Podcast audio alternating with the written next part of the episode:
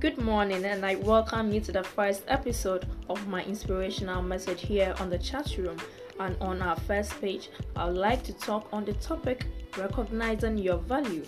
More often, we base value on how successful we are, how someone may be treating you, and how perfect we are living our lives. But, my dear, if you focus your value on riches, people you move with, and you lose all of that, or feel disappointed by the same people whom you believed they added value to your life, then you will be devalued.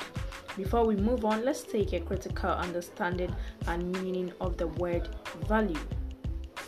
Value is termed as the usefulness of something, worth, and importance.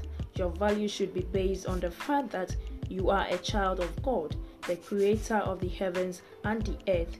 You have the DNA and royalty of your father in you, and so your value should not be based on how you live your life, who you know, what you have achieved in life. Of course, yes, these things are needed in this life, but do not depend your value on them. The problem is all these things can change at any time. You are who you are, and nothing and nobody can change that.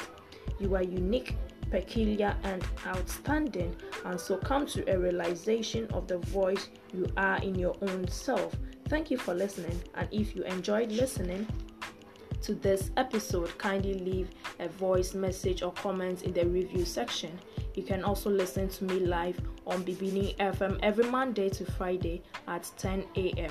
Go to your browser and search for Bibini FM on the list of radio channels from Modern Ghana and online radio box. My name is Nana Esi Insura.